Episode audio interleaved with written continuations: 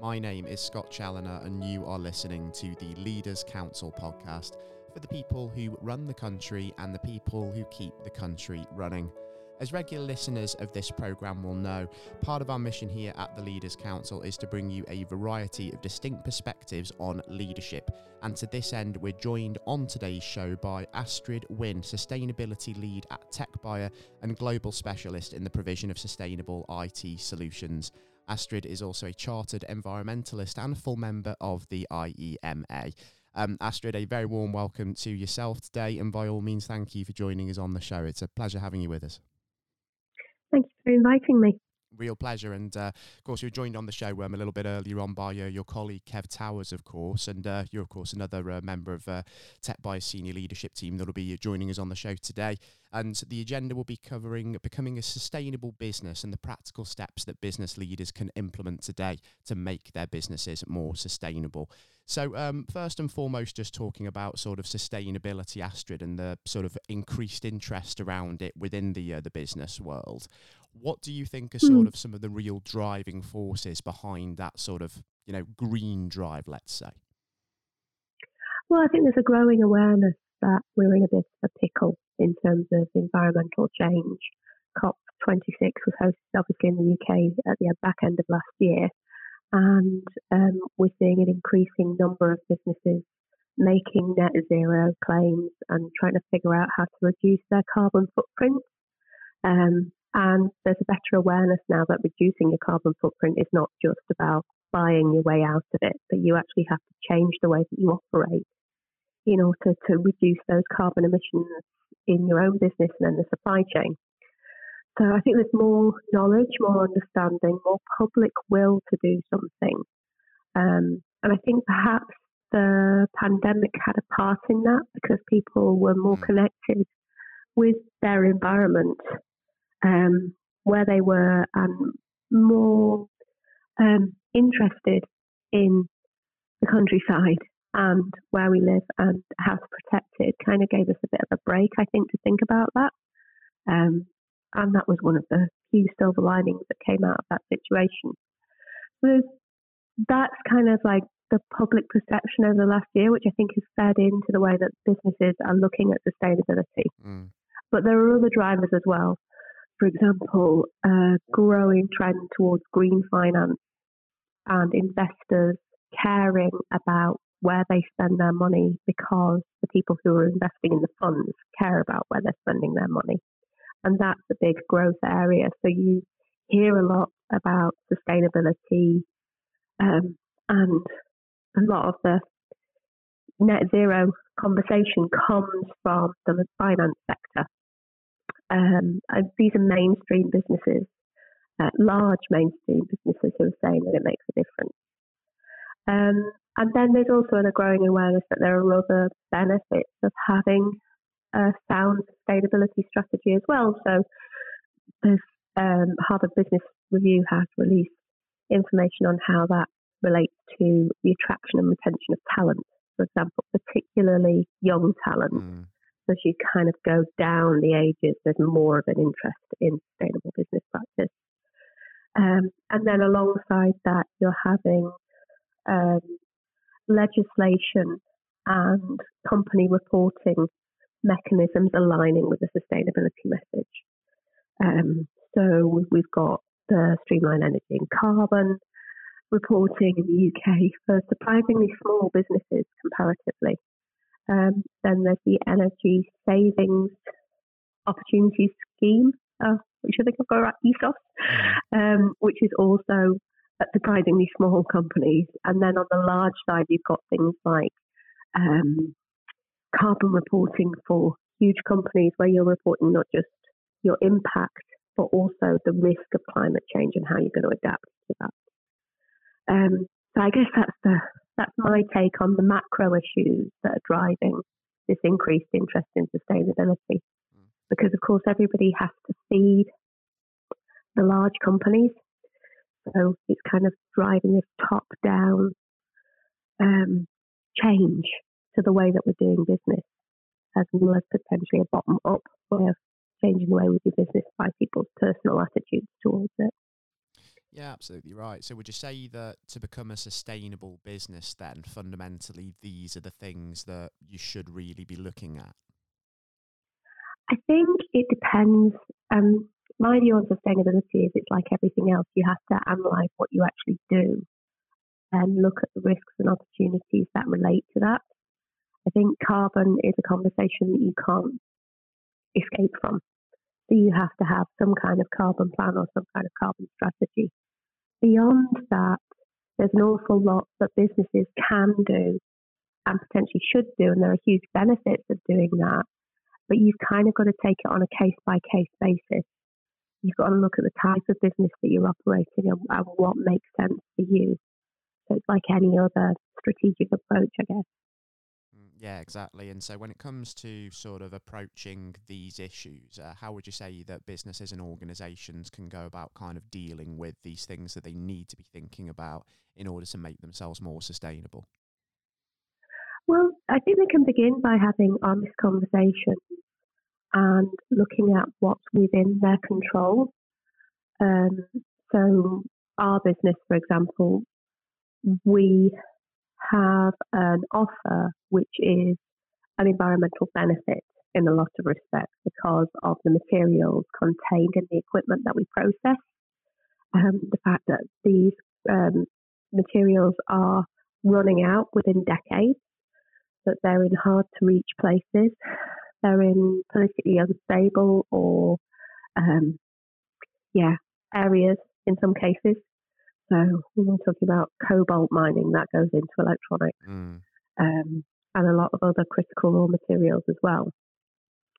Um, so for us, our core business, if we increase that and do it in the right way, is a potential net environmental benefit.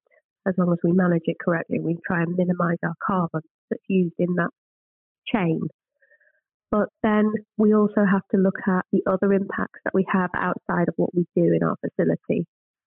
So for us, we'd be looking at what we pay for, what's within our financial control to influence.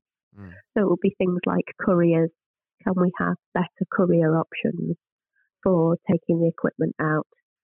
Um, and then we'd be looking at um, ways that we can improve things in just a positive way, as in not minimizing negative impacts, but creating positive change.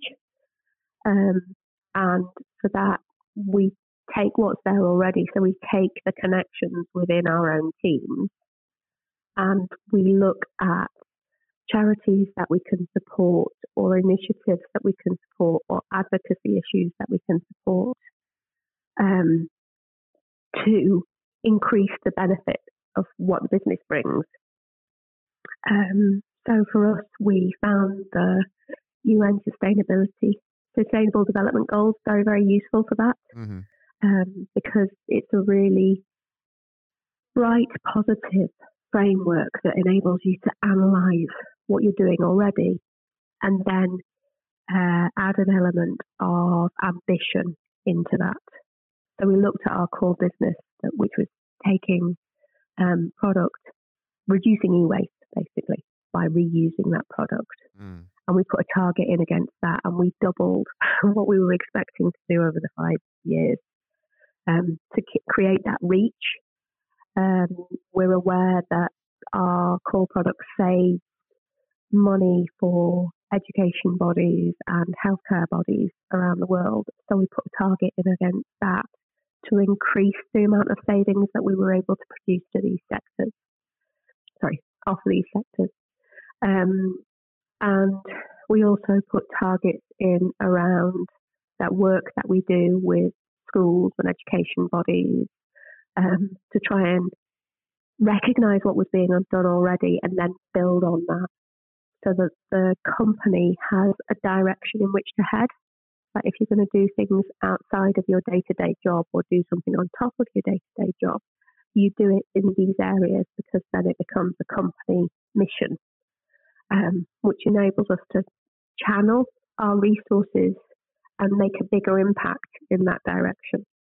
I guess there are two ways of looking at it. First of all, you have to look at the risks to your business what negative impacts are there in terms of carbon, in terms of noise pollution, in terms of potential environmental pollution, and then the opportunities to reduce those impacts. And then alongside that, look at something that's celebratory and that enables confidence building within the organisation so that you increase your positive impact. Um, for us, the, the frameworks that we use on that are the ISO 14001, which is an environmental management system, and we think very carefully about the targets that we want to put in there so that they're relevant to our business. Um, we use carbon footprinting to try and analyze the impact that we're having in terms of carbon and reduce that. And then we use the global goals as an internal uh, program that enables us to have more people involved in sustainability and therefore make a bigger positive impact. So, um, I don't know if you're familiar with the UN Sustainable Development Goals. Mm-hmm. Like I say, I don't know them off the, the top of my head, but yeah, that is something I'm familiar with. Absolutely right. Yeah, so there are 17 of them in total, and the advice in the sector is that nobody can make an impact on every single one of those 17 goals. So you select the ones that are most relevant to the type of business you are, to your mm. customers, mm. and to your stakeholders. And then you also assess how much of an impact you can make on those goals. Um, so for us, we picked um, good health and well-being um, because we have quite a young um, team at TechBuyer who like to run mm. races, carry out marathons and tough mudders and total warriors, all that sort of business, and they will do that in generally in aid of a health and well-being charity of some description, whether that's Mind or um, Children's Cancer Charity or um, a local hospice. So that was one of the, the, the goals that we decided to support. Another mm. one was quality education because we deal a lot with universities and schools and because it ties into the work that we do internally on developing research and working with research bodies. Um, and the last one was responsible consumption and production, which is goal 12. Um, that obviously relates to the type of business that we are, but it also enabled us to frame the work that we were doing outside of our core product. So, packaging would be a big area of impact for us just because we ship so much. So, focusing on the goal of responsible consumption and production gave us um, a direction to head in in that respect so that we could increase the amount of recycled content that we were using in our packaging and also find ways of reusing packaging and have a packaging return system. Um, they're probably initiatives that we would have done anyway, but having a framework like that and a goal like that that's reported inside the company and outside the company is a great way of communicating what we're doing and why it's important and so the UN Sustainable Development Goals are a great tool to use to do that, to keep everybody on track and, and heading mm. in the same direction so that you feel like you're making progress.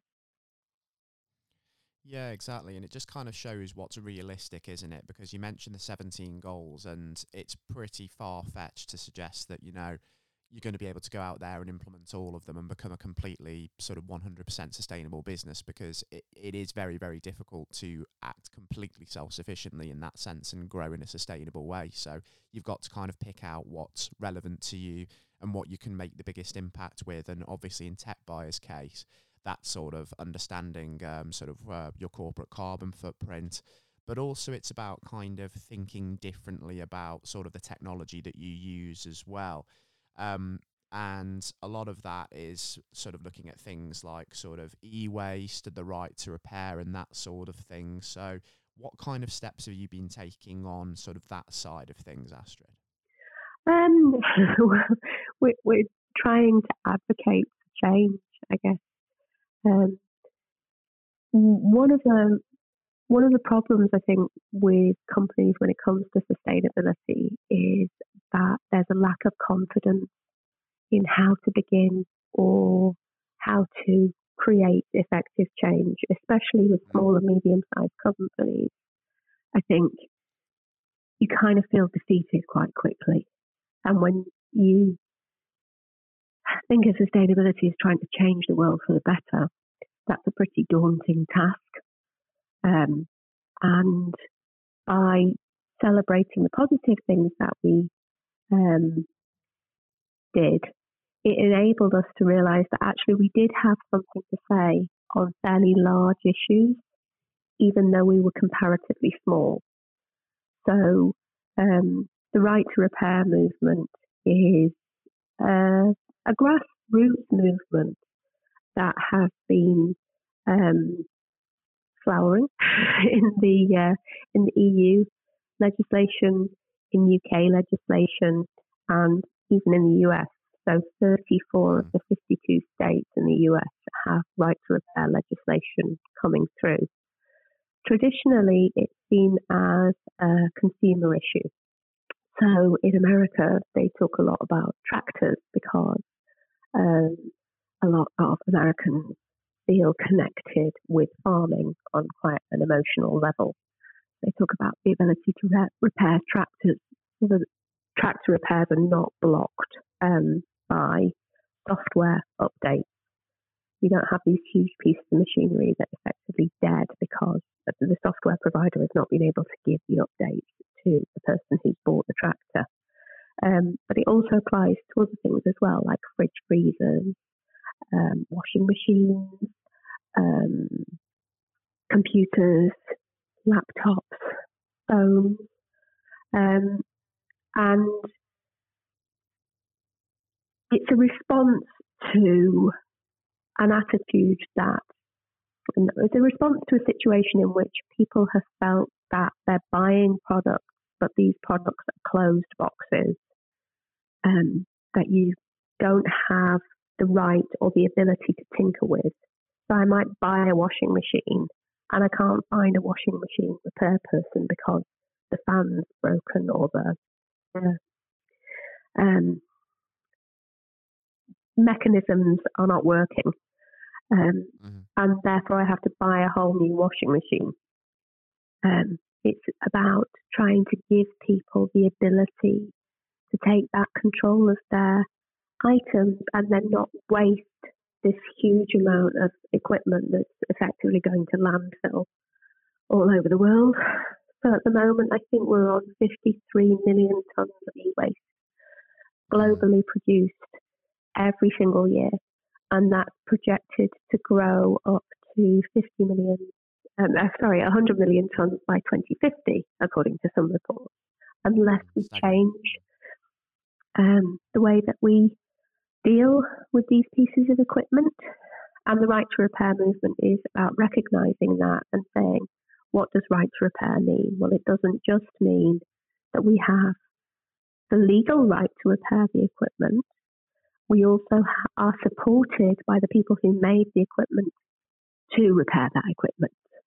So we need design guides, we need spare parts producing, we need advice on the tools to use, and we also need to make sure that when we repair that item, it still works because the software associated with it is updated and installed correctly. Um, so that's what a lot of the legislation is about at government level. What companies like ourselves are saying is that that works doubly so in the business world. So people hmm. see consumer waste in a very clear way because it comes through their kitchen. But that is potentially dwarfed by the amount that businesses are wasting because they don't have the knowledge or expertise or confidence to have that equipment repaired or upgraded or refurbished or sell the equipment to a service provider who will repair it in house and then sell to another user so that we have reuse not just within an organisation, but within a country or within a society.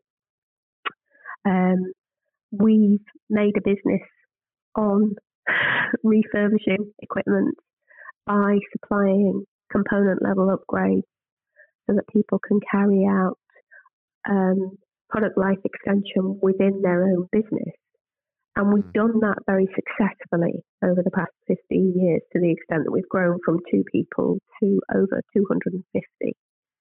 Um, and that, I mean, our financial growth, I'm sure Kevin gave you a more detailed breakdown of this, but it's significant. Mm. It's like 20 to 30% year on year. This shows that it's a viable option. Um, not just for businesses to have those repairs done, but also for the country to develop that sector, create jobs, and create economic growth. Um, so that's that's all. It's a set of arguments that are all true, but mm. a company of our size are, uh, is usually not confident enough to say publicly, not confident enough to provide evidence to government inquiries, not confident enough to advocate for change in the industry press. Um, and I guess I'm telling you this because because we recognised that what we did was beneficial and that we could make an impact. That gave us confidence to speak on these issues on much larger platforms um, than would be usual for a company of our size. It's a great confidence builder, I guess. Yeah, it certainly is, and um, it's having sort of its ripples in the uh, the industry as well because we're seeing sort of legislation, as we talked about, really sort of creeping in to regulate the climate risk of businesses. Obviously, at the moment, it's focusing more on the bigger firms rather than the smaller guys. So, um, obviously, um, at the moment in the states, uh, we're seeing that um, obviously scope one, two, and three legislation mm-hmm. that's now starting to be integrated into sort of really large businesses, and they're having to report on their climate risk. Um, mm-hmm. And obviously, sort of look at their sort of performance when it comes to sustainability. So, is that something that we could see sort of really filtering into the uh, the UK? I think so. I think that the UK is potentially ahead of the US with respect to climate risk. I mean, the UK was the first country to adopt the task force on climate related disclosures, mm. um, which happened recently. And that's the UK government saying it rather than the financial institutions. So the US it's Securities and Exchange Commission, um, so the people who ha- hold the companies with company reports with respect to investment. Um, so yes, I think that it's something that we're going to see increasingly in the UK. And although it's the large companies that are going to have to report on this in the first instance, it will have a knock on effect on the smaller companies because one of the things that they'll have to do when they report on scope three. Um, so um, maybe I should just give a quick, quick outline of what scope one, two, and three are. Absolutely. um, so, scope one emissions are uh, greenhouse gases that we directly put into the atmosphere by burning things, by um, running our cars, for example. So, that's the direct emission into the atmosphere. Scope two covers indirect emissions that are caused by electricity generation.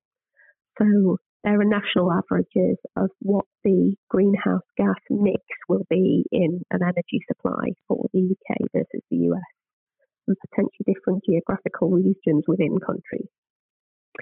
Um, so that's scope two, that's your energy supply, basically your electricity. And then scope three covers pretty much everything else. So part of scope three will be business travel. Another part of scope three will be um, services, for example, courier providers. And another part of it will be the energy that it took to produce the items that we have in the business. So that could be servers, which are approximately a ton of embodied carbon in each server. It could be laptops, which are about 230 kilos, I think, from memory, of embodied carbon to produce, manufacture, and transport a laptop first use. Um, and then um, that's kind of the embodied carbon in the items. But scope three also covers downstream emissions.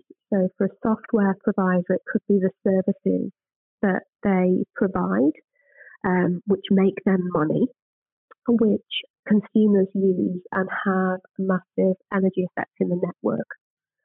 Um, so, know, when I download something, I don't just download it onto my computer. There's an energy cost at the data center, and then there's an energy cost in the networking from the data center to my device.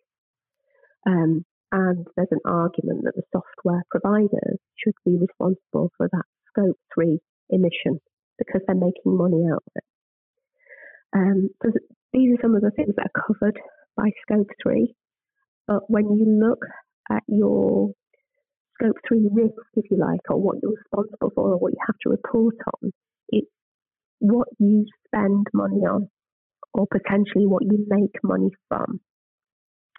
Um, now, it's about upstream and downstream supply chains in that case, which means that if you are part of the upstream or the downstream supply chain for a large company, they are likely to ask you for your carbon figures so they can add them into theirs and then make their report. So although smaller companies might not have to report now on scope one, two, and three, they may be asked by their customers to report on that. And I think that's part of the rationale of asking people to report on scope three, is because it's a way of pushing that accountability down through the supply chain. Mm. Um, yeah, so I think that's yeah, where that we are, and that's kind of what we're going to see increasingly going forward. Yeah, absolutely so. And um, obviously, with all of that in mind, like there will be a lot of businesses out there that you know are buying into this circular economy idea and want to kind of go on the journey of making their businesses more green and more sustainable. Um, so, obviously, to kind of put together an effective plan to make that happen, I suppose one of the big things that you've got to be able to do when you're thinking about where you can cut your emissions down is really looking at that um, embedded carbon, let's call it, which sort of filters down through the system. So it's like it's when you are transporting supplies into the business, and those are the kind of things that you might not necessarily think about straight away, aren't they? Yeah, yeah, and also circular economy is a great way of measuring other impacts, not just carbon.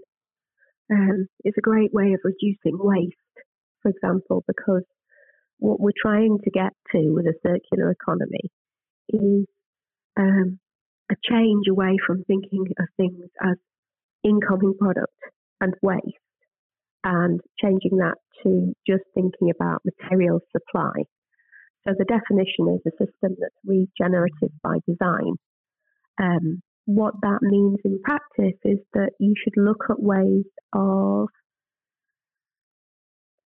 using your waste as a feed for another product, whether that's in house or whether that's with another company. Um, and the good thing about circular economy is when you start thinking about things in that way, you get to all sorts of fun and creative solutions. Um, so when you start reading about circular economy, you find out that coffee houses are keeping their um, used coffee grain to fertilize mm. soil, which then feeds cows, which then they milk and then they put back in the coffee shop. So it's kind of like this, um, yeah, this trail of partnerships with other organisations to ensure that your waste is part of a closed loop, or that your byproducts are part of a closed loop, and that they don't just get dumped and not used as resource.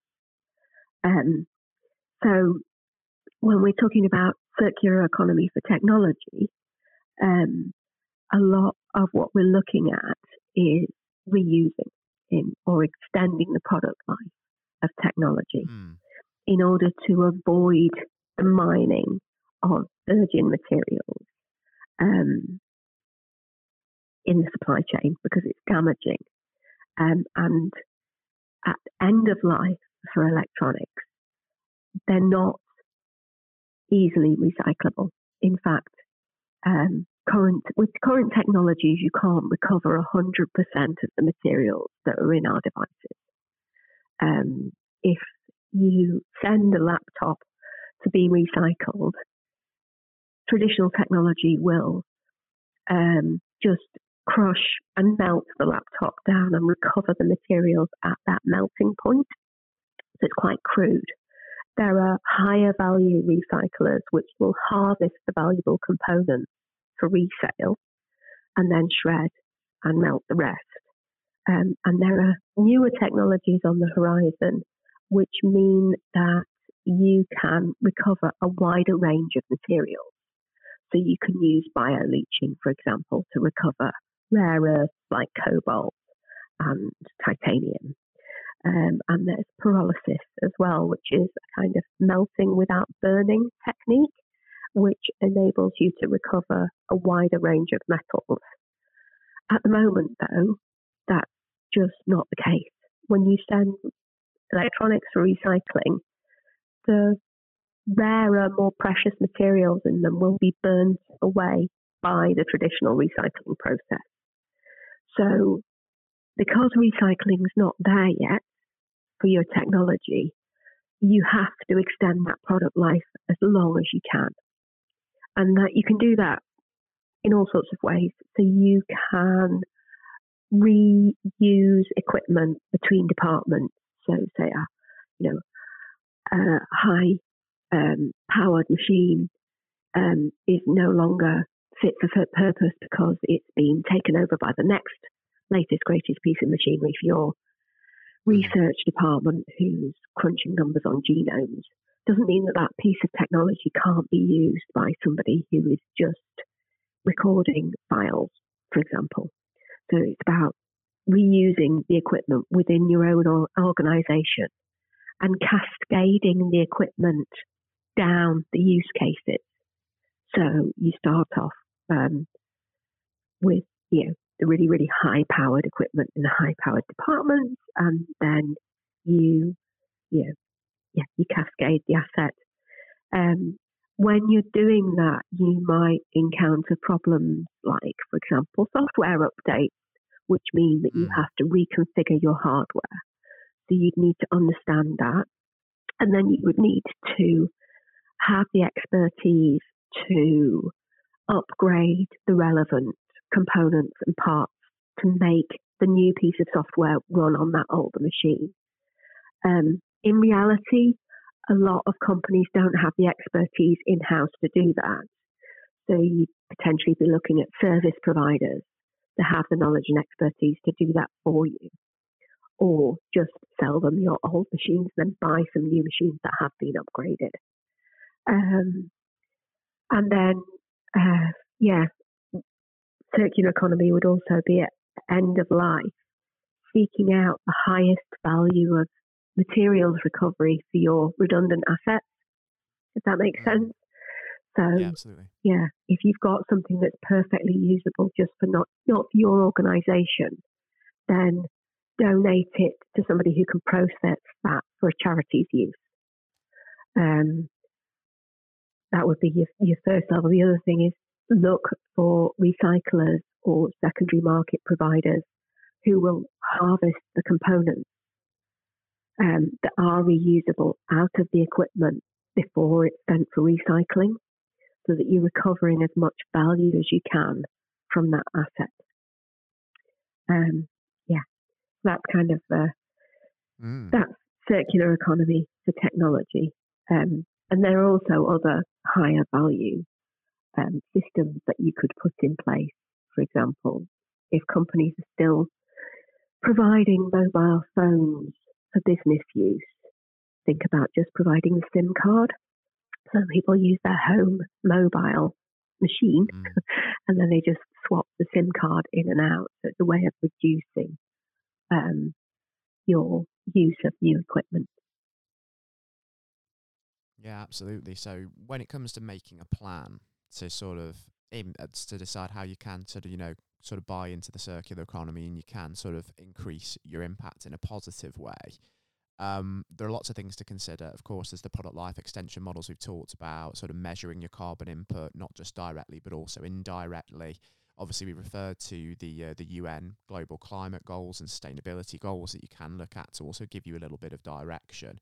But also, you know, where you maybe don't sort of have the expertise. Of course, you mentioned as well looking outside the uh, the business to certain service providers but you can also look to organisations such as the uh, the IEMA, the Institute of Environmental Management and Assessment, of which you are a member as well, Astrid, and um, that organisation is active in sort of providing sort of sustainability training at the moment, isn't it? Which could benefit businesses out there that are looking to really make that change. That's right. That's right. The the organisation itself runs memberships from affiliate level, which is when you're just starting on your sustainability journey um, right through um, to full member and decision maker um, level for the organisation itself. It's an entire training program. Um, Techbuyer's, a corporate member of IEMA, and we will be, because we're a corporate member, we're the chartered environmentalist on the team. It means that we're qualified to give accredited training courses on this. Um, which we will be doing for our own internal staff um, and also eventually our customers and partners um, in the wider sector. It's a good solution to have an accredited course because it will give you a background and a way of framing your thinking when it comes to sustainability um, and a way of viewing what you do through a sustainable lens, if you like. Um, you know, one of the things that it will start by doing is laying out some of the things to be aware of um, for the workforce, for managers, for board members in the way that they approach their jobs. So for the workforce, it will be an awareness of what the risks and opportunities are for the business and for their area of operations, what pieces of legislation they need to be aware of, when they are carrying out their job. You know, what mechanisms are in, in place to control pollution, for example, or environmental damage. Um, what systems you can put in place to manage your environmental risk. Um, and what sustainability means in general, and then what it would mean for your company. So it's a really good way of outlining that and then taking your workforce through that thought process so that they come out the other end with a greater awareness of how what they do influences the environment and also the company's impact on the environment. Um, so that's something that we'll be we are looking at for our internal teams. We've already got 10 affiliate members signed up to start their journey. We've got our first batch of training beginning uh, in three weeks' time for our internal teams. Um, but we'd encourage all companies to look at this so that mm. they're aware of the issues and so that when they start putting together a sustainability strategy, it's one that fits the broader issues. So that um, when they put this in place and they start communicating with other people, with stakeholders, with government, uh, with other organisations, that they're covering the whole range of issues that they need to be dealing with. Absolutely right. And obviously, Techbuyer is um, a fantastic model to follow in its own right, of course. Not only have you talked about how the business has essentially been built on sustainability and on the circular economy, and uh, we talked about all the work that you've been doing as well, and that's not gone unnoticed because in the uh, the last couple of years, no less, you've been recognised with two quite huge accolades: um, Circular Economy Organisation of the Year by IEMA, no less, two years ago, and also the Sustainable IT um, Company Most Sustainable Organisation of the Year at the UK IT Industry Awards just last year as well. So I think it's fair to say that TechBuyer is making incredible strides in sustainability, and I suppose that's uh, going to be uh, the case um, long into the future as well. I hope so. I mean, it's it, yeah, they're they're fantastic things to have awards. It, it's great to be recognised um, by people outside the company for what we do, um, and um, quite impressive organisations as well. Um, and it's a, an amazing confidence builder. And thank you to everybody at the company that puts in the work day in, day out to make things better for us. um, I would hand on heart say that we won these things because a lot of people in the company spend an awful lot of time thinking about how we can make things better with respect to sustainability. I'd say that as a group of people, we, you know, we're encouraged to make things better in a lot of areas, but people take time out of their weekends um, to go to climate action festivals. People put together tech fossil pits to demonstrate to kids what obsolescence means. you know, why why we talk about things becoming obsolete in the tech sector. People put together thoughts and ideas, word searches, crosswords um, for magazines that go out to kids. People contact art galleries who are wanting to do exhibitions on e-waste.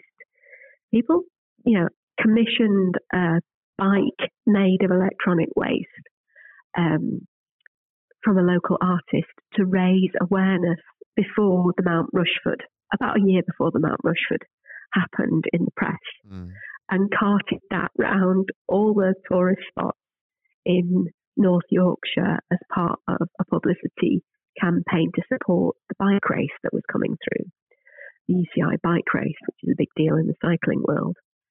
So, a lot of our company members are creative and committed and um, go way over, above and beyond what they have to do in order to make things work, to advocate, to educate, to change, um, to celebrate. And it's just really lovely that all that effort's recognised by people outside the company. Um, because, yeah, I just, yeah, it makes you really proud to work there. It is exactly. It's a huge source of pride, and I suppose it's now the uh, the real hope that and the confidence that gives you that you know TechBuyer and everybody sort of working within the business can act as sort of real trailblazers and an example to others as well to you know join the journey and sort of get on that sustainability trail because as we talked about right at the beginning obviously with the uh, the covid situation and all of the talk around COP26 um there's a lot of um, sort of momentum now in um, sort of trying to deal with the climate emergency. There's a lot more urgency about it. And we need sort of all the help we can get to kind of get on that trail don't we and really head to where we need to be. Yeah i agree. And also work together to get there. I mean, that's another thing that I'm particularly proud of to, to work for TechBuyer because it, it, as a company, we're quite happy about working with other people and getting other people involved and, you know, partnering other organizations to think differently and to um, celebrate positive actions and drive the conversation. Um, so yeah, I think it's really important though. Mm. Um, that kind of partnership element and confidence to go out there and meet new people and have these discussions is something that's infectious and it creates a virtuous circle. I think the more that we do that, the more we get out there and we try and help um, and improve our little corner of the world, um, it draws people who are interested in, in that way of doing business and that way of working to the company.